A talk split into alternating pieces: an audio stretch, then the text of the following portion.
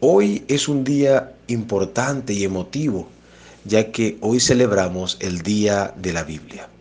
Un 31 de octubre, en 1517, Martín Lutero, un hombre que fue transformado por el poder de las Sagradas Escrituras, ese día clavó sus 95 tesis en las puertas de la iglesia de Wittenberg. El contenido de dichas tesis en esencia era devolviendo la autoridad a las sagradas escrituras, devolviendo la suficiencia, que su palabra es suficiente, la Biblia es suficiente. Es un libro inerrante, inequívoco, en la que en ella encontramos palabras de vida. En la Edad Media, esa época era conocida como la época del oscurantismo se le llama así porque se había monopolizado el conocimiento y el saber, prohibiendo su acceso a las clases populares, donde solamente los monarcas, las personas importantes podían tener dicho conocimiento. En esa época era dura y se le llama así porque no podían conocer la verdad, no podían escuchar la palabra del Señor, como hoy podemos escucharla y disfrutar de la Biblia en nuestras casas.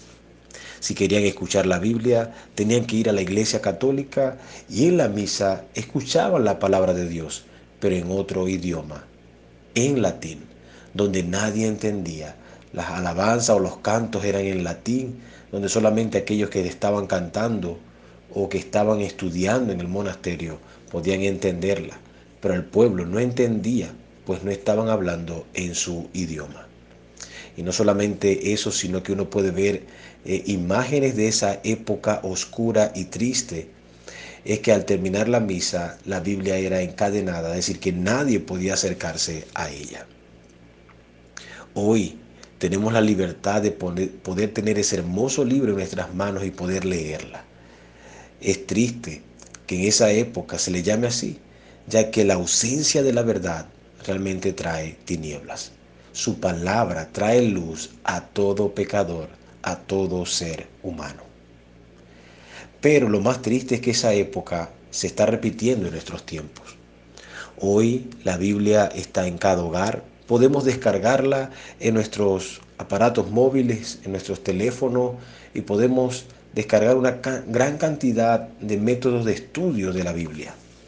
Pero hoy no se lee, no se comprende y no se aplica, no se vive en cada una de nuestras vidas.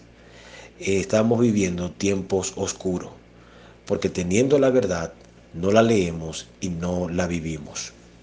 Hoy las iglesias están sufriendo porque así como la iglesia católica, hoy las iglesias están cerrando sus Biblias y los apóstoles de hoy, los pastores de hoy comienzan a hablar cualquier otra cosa que venga a su mente, menos la palabra del Señor. Esto es un llamado a cada uno de nosotros que hemos sido redimidos por la sangre del Cordero, por ese precioso sacrificio que hizo en la cruz Jesús, nuestro Salvador, resucitando al tercer día y dejando la tumba vacía.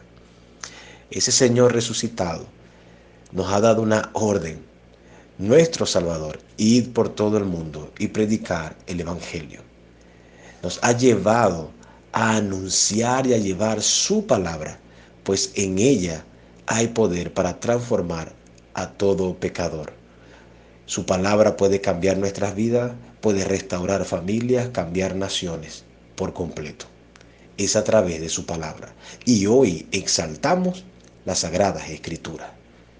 Que como cristianos podamos vivir conforme a ella y nuestro deber, así como decía Martín Lutero, nuestro deber es llevar la palabra al oído de todo pecador, llevar el Evangelio.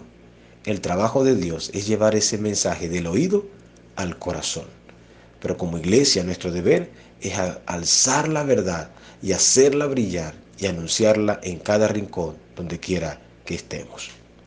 Dios te bendiga. Habló para ti tu pastor y amigo Jonathan Pirona.